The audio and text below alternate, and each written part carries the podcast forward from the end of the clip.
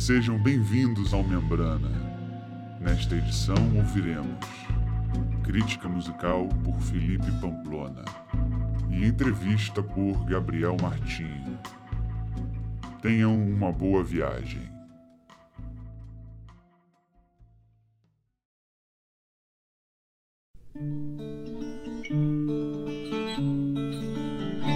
Eu gostaria de comentar o álbum Toiabaé Cuiaá do compositor e artista paraense Walter Freitas.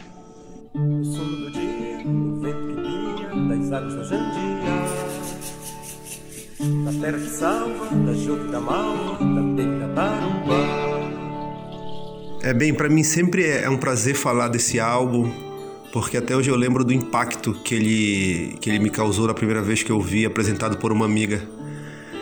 É, esse disco do Walter, o Walter é, antes de tudo, um artista que transborda a criação.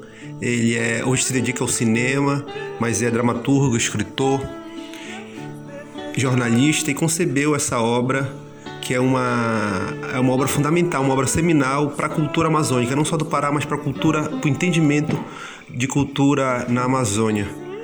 É, ele é de 87, esse disco, ou seja, na segunda metade da década de 80, mas ele carrega uma, uma sonoridade muito dos anos 70, né? A parte rítmica totalmente amazônica, um violão também muito expressivo, que lembra muito Egberto Desmonte, que é um artista também que eu, que eu gosto bastante.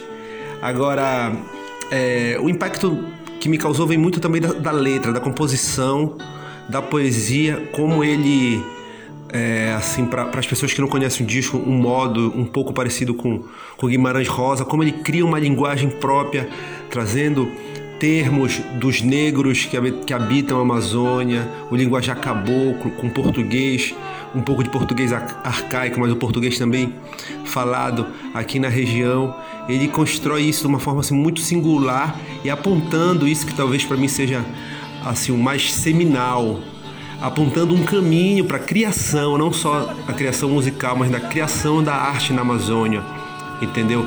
Como essa tentativa constante de invenção faz com que é, os artistas daqui da região apontem para um caminho que é um caminho que geralmente a história oficial ou a, a, a política institucional geralmente eles têm uma dificuldade de entender e muito menos de perceber. Então, a grandiosidade desse disco, eu acho que ela caminha muito por aí, no sentido de o Walter cria uma obra que aponta para um caminho. A, a, grandiosidade e a diversidade da Amazônia, ela não cabe na linguagem tradicional, talvez seja isso. Fazendo uma analogia também com outro grande artista daqui, que é o Vicente Cecim. Então, o paralelo entre o Cecim e o, o Walter é um pouco da inventividade para dar conta do que é esse mundo amazônico. Da terra que salva, da junta da malva, da teta da aruba. Do sono do dia, do vento das águas jandia. Da terra que salva, da da malva, da teta da.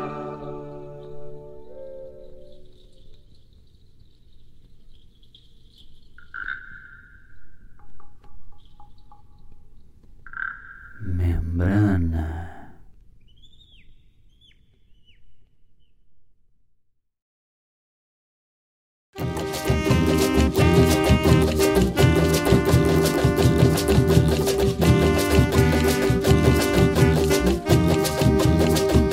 E com esse som maravilhoso, a gente começa mais uma entrevista para o Membrana. Temos aqui um grupo de carimbó urbano de Coraci, da região de Belém do Pará, Cobra Venenosa. E mais especificamente, vamos conversar com a artista, performer, poeta Priscila Duque. Salve, salve toda a galera que está ouvindo o Membrana Podcast. Primeiro agradecer o convite, foi bastante estimulante esses últimos dias aí, desde que tu me convidaste para gravar o programa. Eu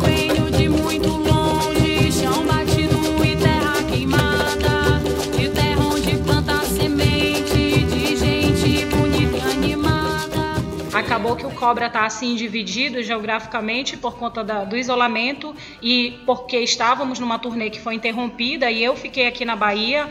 Acaba que eu tô construindo, né, assimilando como eu posso é, seguir fazendo som com as possibilidades das duas mãos e da capacidade do que eu já aprendi até aqui. Não, eu que agradeço. A gente agradece aqui porque é sempre um prazer poder fazer essas redes à distância, né? Podendo, num momento tão difícil, tão estranho, conturbado que a gente está passando, poder trazer a música com uma forma de celebrar a vida, né? De lembrar o que a gente tem de bom, de, enfim, de uma vibração coletiva em um sentido positivo, né? Da coisa.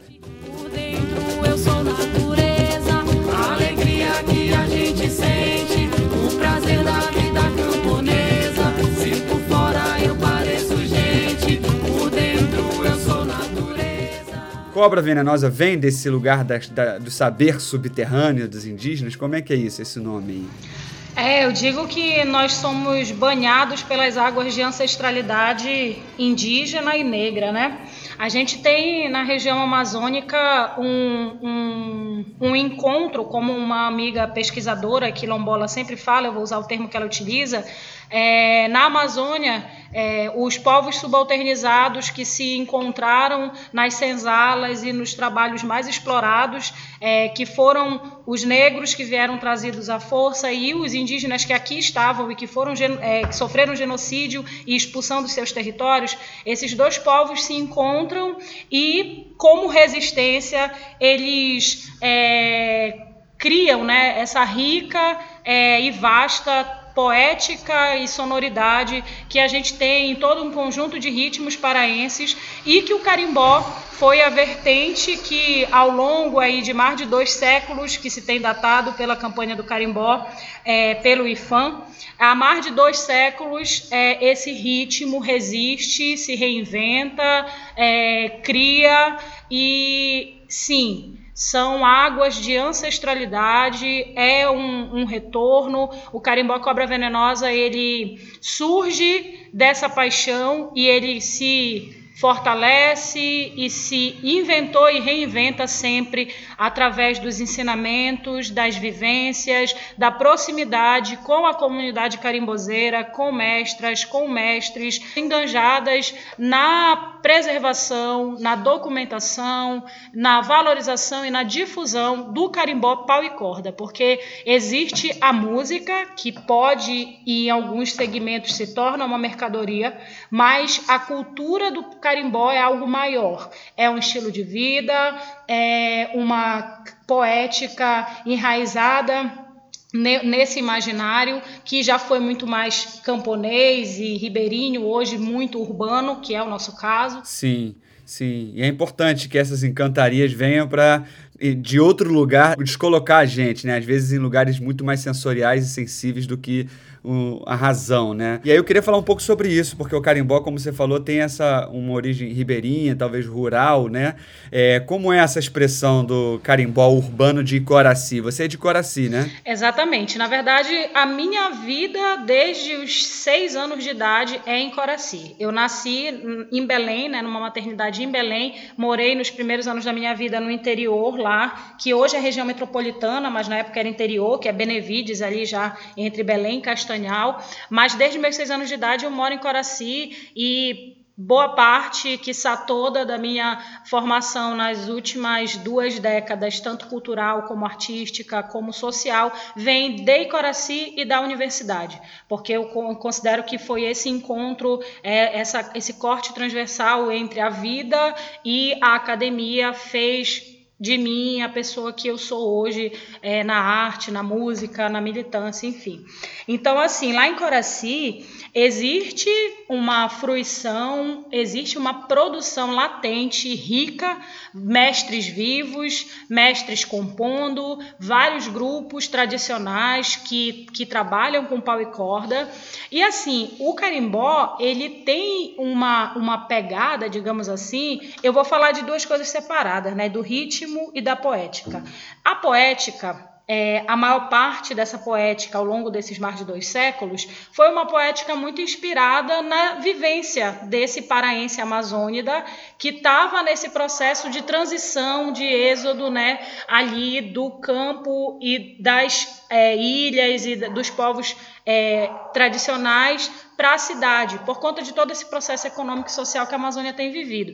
Então, essa poética ela é uma poética, digamos, tradicional, que tem a ver com esse modo de vida. É, o pescador, a camponesa, vai ter essa visão de natureza, essa visão, né, o nascer, o pôr do sol, as lendas, as encantarias, é, e esse vai ser o repertório para que essas mestras e mestres é, façam suas composições.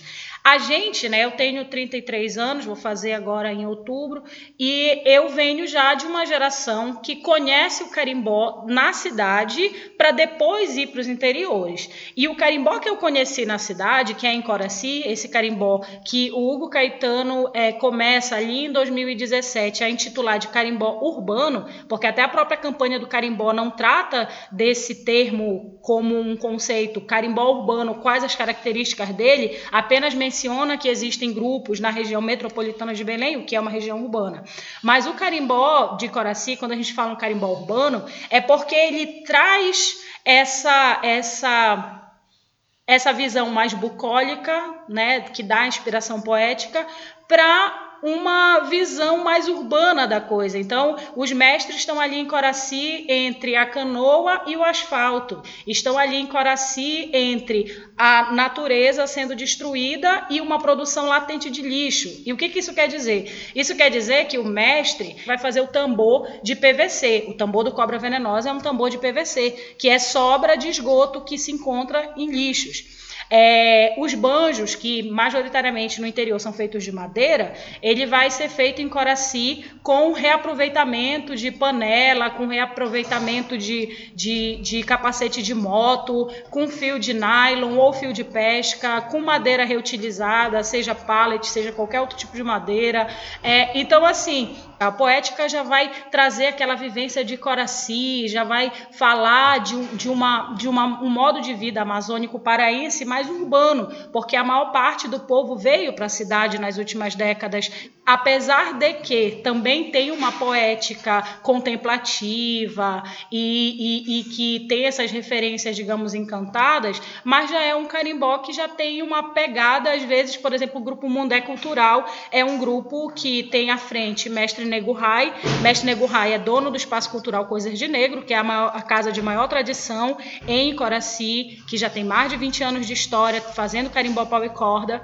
É, então, o mestre Nego Rai é um mestre do pau e corda, mas ele cria um Mundé Cultural, que é um grupo que já vai colocar guitarra, baixo e já vai fazer uma, uma musicalidade que tem a matriz no carimbó, no lundum, mas que já explora outras possibilidades. Mas nessa casa, ele também, todos os domingos, faz o pau e corda. Então, ele é um mestre tradicional, mas ele é um mestre em movimento da sua própria linguagem. E os grupos. É, é, nos últimos anos que tem surgido na capital, muitos grupos têm trabalhado essa possibilidade. Falando especificamente do cobra venenosa, é, o cobra venenosa ele mistura, na minha avaliação, é, depois eu vim né, construindo, fui saber ler no caminho. É, a gente tem essa vivência, eu acho que tem a ver com a minha vivência de estar na rua e nas ocupações e de como a performance cresceu no último período. Então, é um carimbó que tem performance, é um carimbó que tem uma declamação experimental, que em momentos é, é totalmente declamação experimental, em outros momentos vai, inclusive, para um, hip hop. E tem o carimbó, que a galera no Pará chama aquele carimbozão para dançar e tal, que é um carimbó mais cadenciado, mais acelerado e que já é, digamos, mais festivo. Então, o cobra, ele realmente ele é uma costura de muitas vivências que a gente teve, partindo de Coraci, em contato com esse carimbó urbano, indo para os interiores, bebendo na, nas fontes é, mais antigas dessa oralidade desses mestres, e para chegar nesse conceito que deu é, é, a cara e o corpo do nosso primeiro disco, que fala da resistência negra, fala da resistência feminina, mas também fala da questão LGBTI, mas também faz uma saudação ao santuário natural que é a Amazônia. Então, é como se fosse mesmo essa dinâmica da cultura popular se movimentando e nunca sendo fixa, né? Fazendo parte de um fluxo de acordo com a linguagem que as pessoas vão é, absorvendo, vivenciando e reproduzindo, né? De acordo com as gerações. Nossa, muito massa saber dessas coisas, né? Porque a gente, principalmente no- a gente, o- o- os sudestinos, a gente tem uma noção vaga, assim, das coisas, né? Eu tive uma oportunidade de estar no Pará é, algumas vezes na minha vida trabalhando e tenho amigos aí. Então conheci um pouco mais e fiquei realmente encantado. Tem uma, uma força da presença, de estar aí, de sentir esse movimento acontecendo, tanto como um movimento de uma expressão é, de resistência cultural, mas também esse movimento que você está falando dessa atualização, dessa reformulação constante, né? É, de, não, de não ficar também só num saudosismo, digamos assim, né? E aí eu queria saber o que, que você gostaria de trazer para abrir os nossos portais sonoros aqui, musicais, para a gente ouvir um pouquinho e depois continuar conversando. Botar aí alguma coisa para tocar. Vamos embora então. Então agora a gente vai de feminista, que é justamente esse encontro aí, poesia, performance em carimbó. E feminista foi a primeira poesia que eu comecei a declamar em público quando eu comecei a me descobrir artista.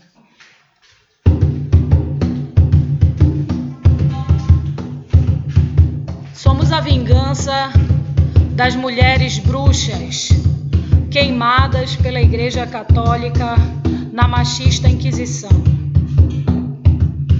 Somos a vingança das mulheres negras sequestradas, estupradas e escravizadas pela machista sociedade escravocrata brasileira. Somos a vingança das revolucionárias esquecidas pela machista história. A vingança da infância perdida e das escolhas negadas às avós e mães pela machista sociedade patriarcal capitalista. Somos a revolta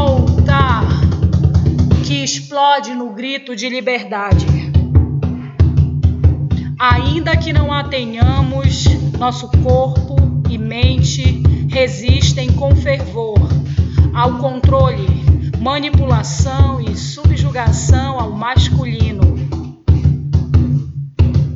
E não importa o quanto incomode e a quem seguiremos de pé, com a cabeça erguida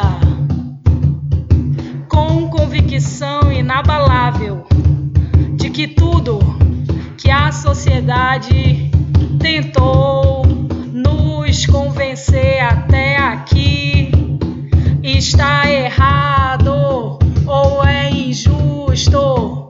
Não nascemos para ser mãe,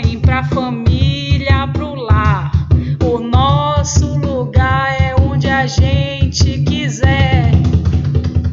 Mulheres, não se deixem enganar. A nossa vida, o nosso corpo, os nossos sentimentos não pertencem a ninguém além de nós mesmas.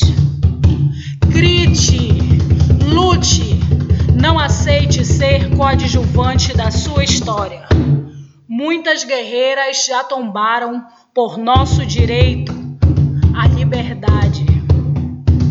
Sejamos cada uma a continuidade dessa difícil, justa e determinante luta por um mundo onde mulheres e homens sejam socialmente iguais, ainda que humanamente diferentes. Essa é feminista. E eu, eu queria já engatar, que nos shows eu faço ela com o ponto de pombagira. Então, posso engatar?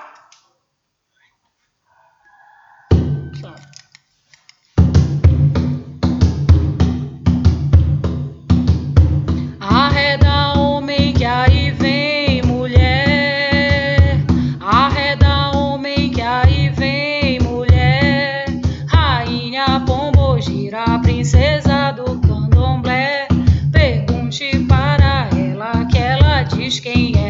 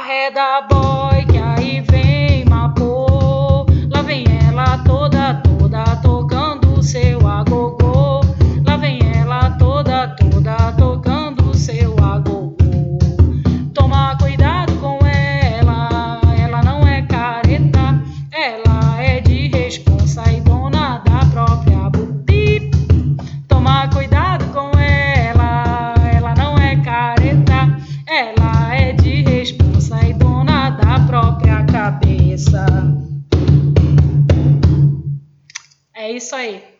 Esse pi aí é porque é o seguinte, eu falo ela é de responsa e dona da própria buceta, né? Isso eu falo no show. É, só que eu falo no show quando é show, tipo, em lugar para maiores de 18 anos, mas várias vezes isso é uma polêmica, até aproveitando já falando sobre isso, porque toda vez que alguém me convida para ir, por exemplo, numa escola, aí a galera, tipo um professor que admire meu trabalho, que vai em shows, inclusive meu, e fala, Priscila, mas só não canta aquela da buceta.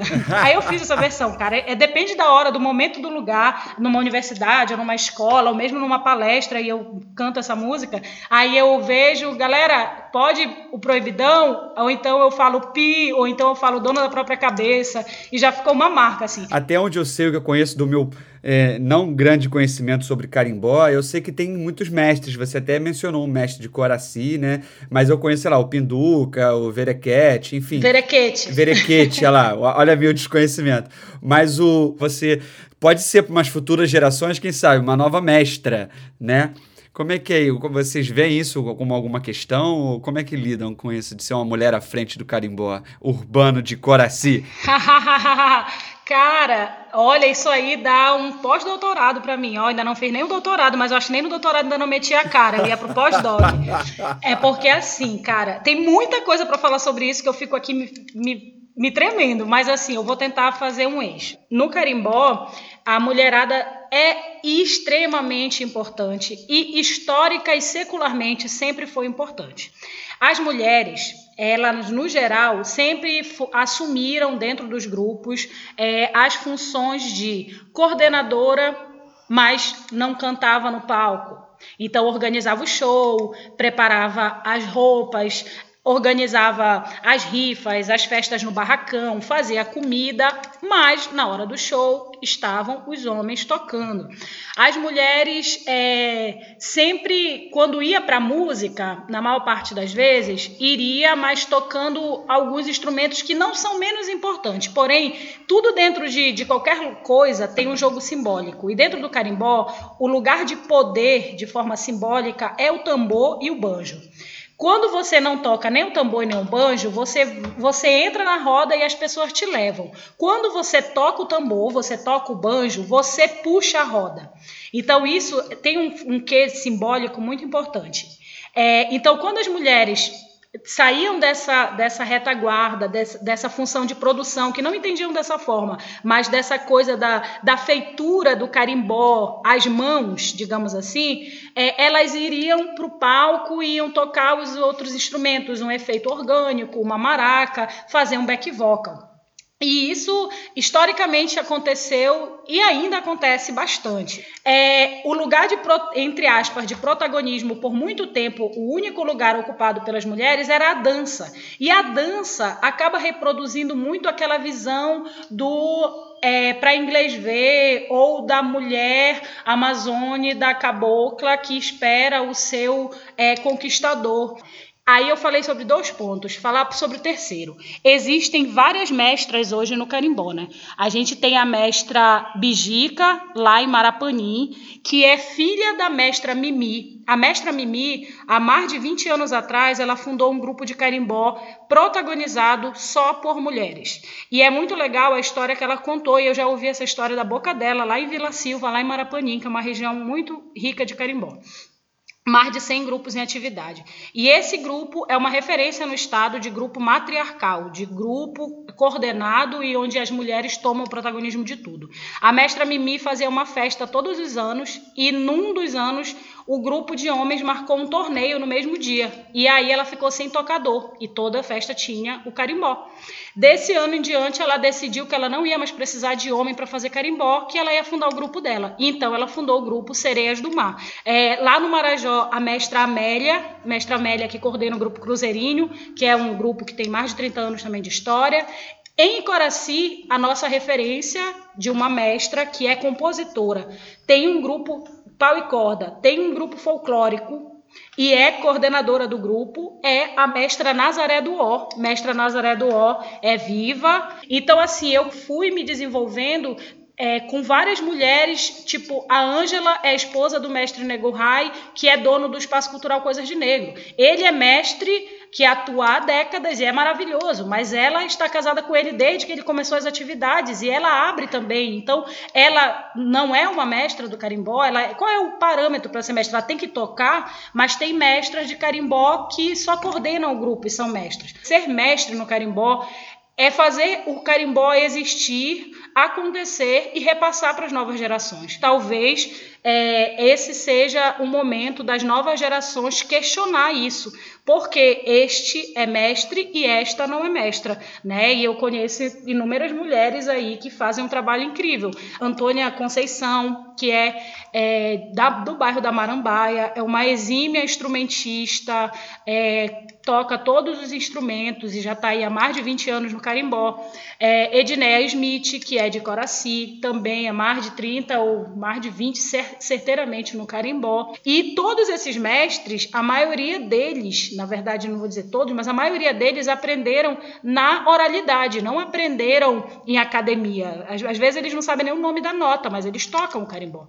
E dentro disso tem várias mulheres que também fazem isso, mas não são consideradas mestras. Então, dentro disso eu fui fazer um carimbó que fala disso, que é empoderado, que desperta a mulher, que provoca o patriarcado, que se coloca imageticamente em desalinho a estética é, folclorizada do carimbó. Então, a minha, a minha performance de palco, a minha aparência no palco, as letras que eu canto, é, a grosso modo, o tradicionalismo ou as pessoas que acreditam na pureza, como já tive, já recebi essas acusações, vai dizer que nem é carimbó. Porém, o instrumental tá lá, a vivência tá lá, o respeito aos mestres e às mestras está lá. Sim, é um tema vasto. Você acha que conseguiu condensar várias questões aí, trouxe vários nomes, provavelmente desconhecido por maioria das pessoas que vão escutar. Mas eu queria que você, já que você falou tanto dessa coisa dos instrumentos, que eu achei que foi uma parte muito importante desse lugar de poder, de quem toca tocar o instrumento, é isso, esses são detalhes que só quem está de dentro ou frequenta muito sabe, né? Então eu queria que você trouxesse aí o banjo, já que você falou que é um outro lugar de poder e que você falou aí, tô aprendendo e vou tocar alguma coisa. Então a gente quer ouvir um banjo, por favor. Então, bora lá. É, agora eu vou fazer Flor de Mururé. Lundum e Carimbó.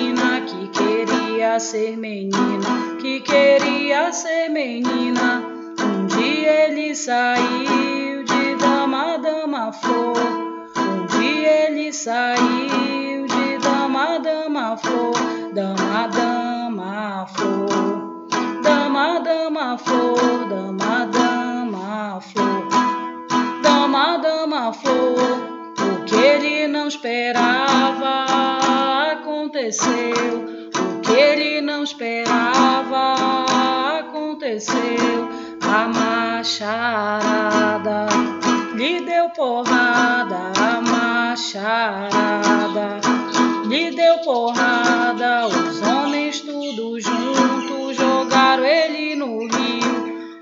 Os homens tudo juntos jogaram ele no rio. Nasceu uma flor, nasceu uma flor, nasceu uma flor, nasceu uma flor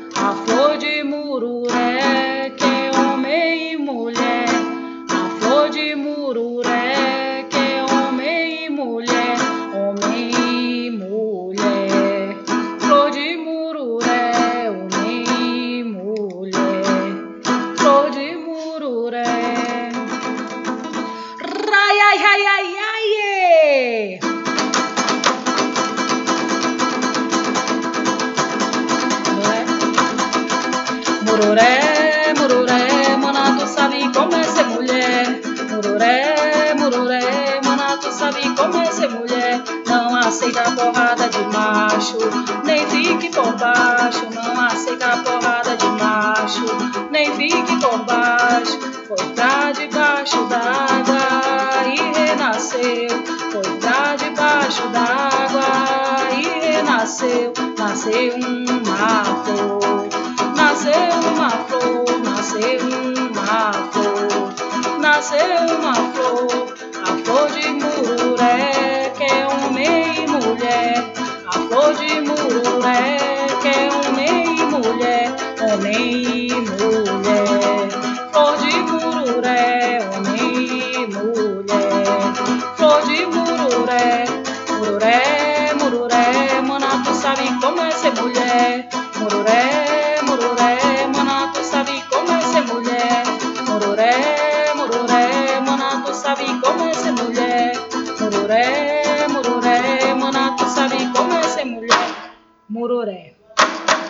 Muito bom. Eu fiquei curioso quando você. sobre a questão das lendas, né? Que você falou, ah, tem muito assunto por aí também. Aí eu fiquei ali, opa, fiquei fisgado ali, porque é muito presente também na cultura oral. Você poderia, de repente, comentar alguma lenda ali da região, talvez de Coraci? Olha, eu acho que eu quero falar sobre a lenda do Boto, essa mesma. Que a lenda do Boto é uma lenda que tem em todo o Pará e em boa parte da Amazônia, né? A lenda do Boto, ela é uma lenda que inspirou muitos mestres a compor muitas canções. Algumas das quais canções belíssimas na melodia, na harmonia, né, na, na letra, enfim. É, e aí, eu faço hoje uma leitura no meu tempo presente, como uma protagonista do meu tempo, que a lenda do Boto mascara exploração sexual, abuso, pedofilia, gravidez na adolescência e um grande etc. de um patriarcado extremamente é, grotesco e assassino que existe no Brasil e a- na Amazônia de forma muito forte. Então, assim, quando eu falo que essa lenda, ao motivar esses mestres, isso faz dos mestres, então, pessoas horríveis e, e que têm que ser é, julgadas no tribunal do Facebook e, e linchadas e bababá? Não. Óbvio que não. Os mestres, as mestras, que inclusive muitas mestras também têm letras nesse sentido, as dançarinas, os dançarinos, é, isso não é uma guerra sobre os sujeitos. Os sujeitos estavam motivados por N coisas, inclusive a maior parte deles por amor ao carimbó, em fazer aquele, aquela referência ao seu imaginário, porque eram as histórias contadas na infância, pelos mais velhos, etc. Porém, quando como um ser pensante, um, um, ser artístico, uma produtora, que são coisas que me cabem, eu posso, por exemplo, ver de maneira crítica e inclusive ter várias ponderações para tratar sobre isso e dizer, gente, as, o que as gerações anteriores tinham para deixar de legado, deixaram e estão transmitindo agora para gente. A gente pode fazer uma coisa nova. Eu, por exemplo, no meu tempo, não preciso reproduzir a lenda do Boto que foi feita há décadas atrás e que mascara tanta coisa ruim é, dentro da minha região. Porque música é conteúdo, música é ideologia, música é, é, é, fluxo de informações. E essa música que eu cantei e interpretei agora, aqui no Banjo, que é Flor de Mororé, ela, na minha visão, ela faz justamente isso. Ela brinca, porque tem um, um, um lundum conhecidíssimo no Pará, que é do maestro Valdemar Henrique e que é, é Tajapanema, e é uma música que, que vai falar sobre isso. E essa Flor de Mururé foi uma versão, a parte do início do Lundum, é uma versão é, dessa música do Valdemar Henrique, só que com uma letra é, que traz para uma reinvenção da lenda. Né? Então, a lenda da Flor de Mururé, que é homem e mulher, que não aceita porrada de macho e que não fica por baixo, é, porque se tu for pegar a letra da música, é, fala que os homens todos juntos jogaram ele no rio, que ele queria ser menino, queria ser menina.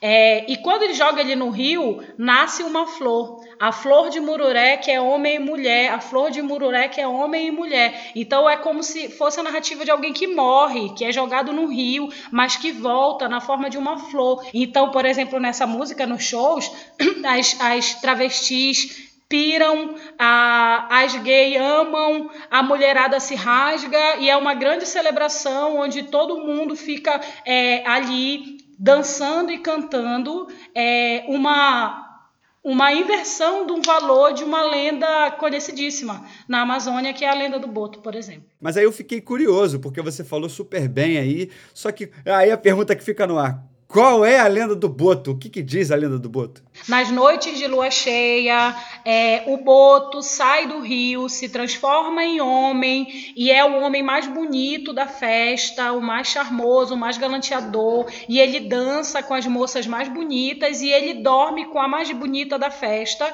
e depois ele some. Então, durante muitas décadas, até hoje, ainda existe no interior do Pará de meninas aparecerem grávidas e ouvirem a frase grotesca: foi do boto, é do boto, cuidado com o boto.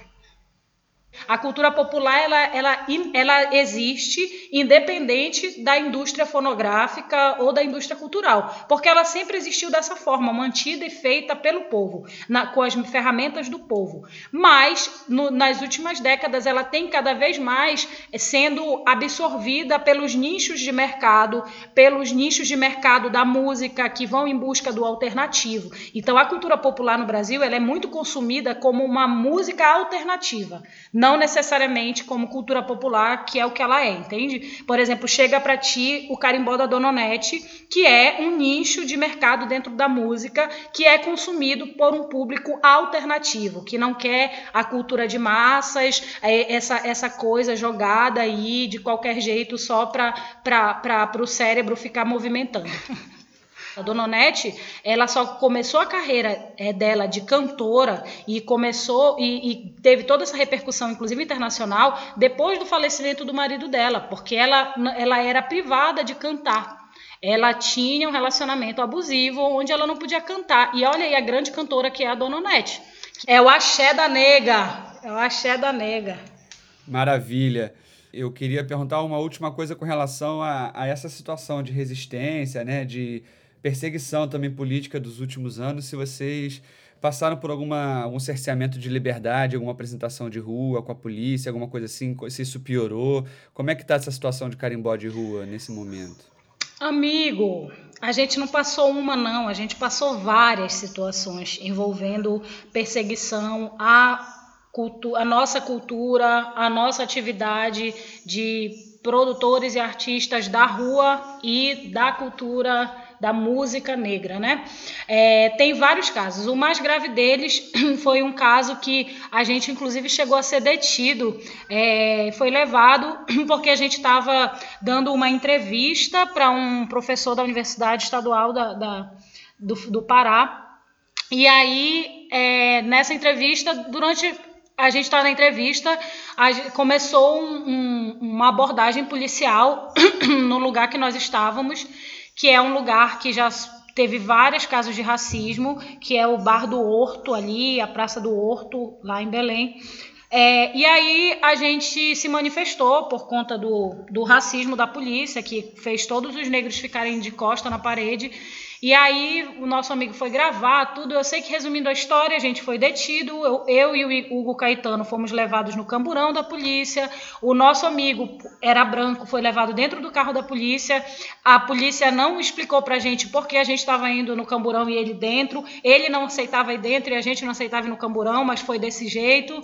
E a gente, é, enfim, mobilizou advogado, mobilizou a imprensa. E quando a gente chegou na delegacia já tinham lá é, três jornalistas quatro advogados, e aí foi, foi uma, uma onda e a gente denunciou muito isso, inclusive uma galera que fez um filme, um filme que agora Eras, agora não vou me lembrar. O que os jovens chamam de música. Essa galera estava em Belém gravando esse filme, é, aquilo que os jovens chamam de música. E aí eles souberam do que aconteceu com a gente, e aí, inclusive, nesse, nesse filme aparecem umas imagens da polícia puxando a gente e tal, uns trechos, e eu dei uma entrevista também para eles é, saiu na revista deles. Mas esse foi um caso porque a gente chegou a ser detido. Mas assim, período de Sírio, a gente tocando na rua várias vezes, truculência policial, truculência policial com as mestras, com o mestre, sabe? Senhorzinho que podia ser avô do polícia e eles sendo truculento. Vários batuques foram fechados é, por conta de, das supostas sempre as denúncias de barulho. Quando é tambor é barulho, quando é outra, outra musicalidade não é barulho, é música. Então, assim, isso é recorrente. Esse ano agora, o, o Carimbó é, faz aniversário no dia 3, 3 de. Acho que é isso, 3 de outubro ou 3 de novembro. É uma data importante do carimbó que eu não me lembro agora, e a gente foi todo mundo pro ver o peso, e foi a mestra Nazaré do Ó, que eu mencionei aqui, e tava a galera do Sankari, e a gente fez uma alvorada lá, e depois que terminou a alvorada, a gente foi tocar, e aí veio a gestão lá do ver o peso, a gestão do ver o peso mandou a gente parar de tocar, e a galera do ver o peso tava pedindo pra gente tocar, e aí eu dizia pro, pro, pro, pro figura lá, eu dizia, amigo, mas por que que tá parando? Denunciaram, mas galera, vocês querem que toque? A galera gritava que queria. Não, mas não pode, são as regras, não pode fazer barulho, não pode ter música, não pode isso, não pode aquilo. E sendo que o Ver o Peso, se tu já foi em Belém, tu sabe que o Ver o Peso não é conhecido por ser um lugar silencioso, mas carimbó já foi proibido no Ver o Peso, que vem gente do mundo inteiro para Belém, muitas vezes esperando ter um carimbó no Ver o Peso, mas na prática o que acontece é que os, os, os agentes municipais são orientados para proibir que se toque. Isso significa que a gente para? Não. Isso significa que a gente tem consciência de que a escravidão vai tomando outros nomes, mas na prática tudo que vem da valorização, da força, da, do imaginário, da, da, da vida do povo negro, do povo indígena, não é bem visto, não é aceito e tem que ser com luta para seguir, para fazer, enfim. Ser resistência sempre cansa, porque a gente também é artista como qualquer outro artista. A gente não canta resistência porque a gente acha divertido e quer fazer isso, é porque é a forma da gente não sufocar. Mas também a gente, é ruim quando tu já fica com esse compromisso, tu tem que falar de resistência, tem que falar de denúncia, tem, tem, tem, e esse tem traz umas amarras que não tem que existir na arte. é, não tem que mesmo, não tem que mesmo. Tá naturalizada essa violência, é uma, é uma tristeza, mas é dessa resistência também que acredito que vai sair. É de onde estão vindo esse no, é, um novo mundo, né? Exatamente. E eu queria ouvir que você falou que queria fazer uma poesia sua, que foi selecionado pelo, pelo edital do Secult. E aí a gente termina com essa poesia tua, que é poesia de força. Então vamos lá. Desvio a esquina porque rua é desafio e prefiro saltitar nos anéis fora da órbita do tempo transversal ao corte de linha das retas que separam cantos e onde assobia o vento. O rodar de olhos e o bater de sinos são a hora perdida, carimbada na carne branca espumosa das nuvens por onde labirintos caminho, ocupando espaço em brinde ao copo nem cheio nem vazio dos dias que já meio sem saber andam perdidos e talvez uma luz que vem de lá, quente e brilha mais no céu. Não mais que eu penso em como segurar os vagalumes que piscam e desdenham da minha pressa. Não tem fios para puxar as rédeas e brincam sobre azuis tudo que me distraiu a piscar os olhos. Treme o vento, a balançar árvores e derrubar flores. O cheiro que exala é saudade. O beijo que estala é estremecer de carne. Bate a porta, é sonho. Ou o que treme além do sangue e jorra além da alma. Pulo de cabeça e numa canoa por lá passo serena. A palavra que entra pela porta é vento que alcança céu. Fora da gravidade, o que pisa, voa. Entre os dedos escorre o tempo, areia que não segura e mar onde os fios sem nó são correnteza. Tudo leva. Acorda. Mergulho aqui não volta. Não tem sentido. Ou escreve tua história, ou lê de onde pulam os silábicos fonemas prontos da frase sem adjetivo que não substancia o teu qualificado sentir. Voa, nada tem sentido. Pega aquela pedra, joga na porta fechada e diz sim ao não, sem dúvida que possa confundir, porque decreto é decisão. Fluir de asas da ilusão é fuga, por onde vários dos teus vãos. Nada é vazio. Balança a sombra e cheira a seiva que escorre tuas entranhas, embebidas de cada taquicardia. Nada é para sempre.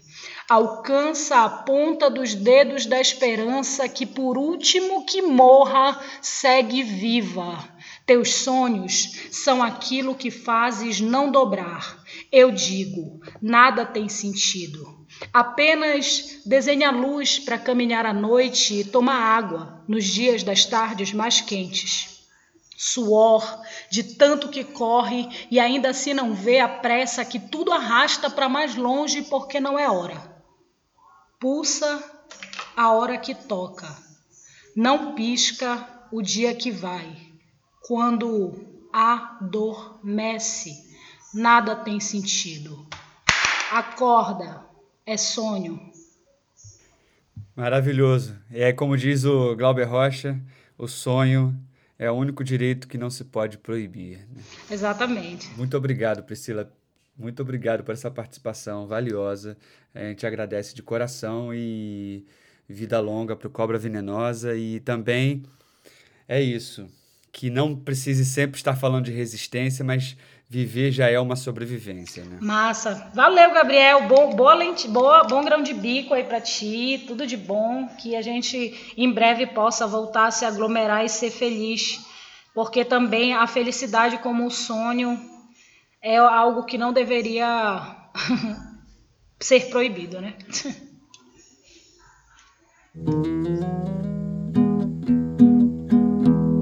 Esse é o podcast Membrana. Aqui a gente te convida a perceber as fronteiras sutis dos sons.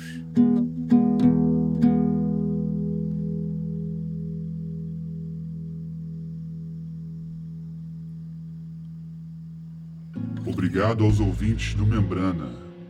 No programa de hoje tivemos crítica musical por Felipe Pamplona, entrevista por Gabriel Martinho ao grupo Cobra Venenosa e poesia contemporânea falada por Priscila Duque. Até o próximo episódio.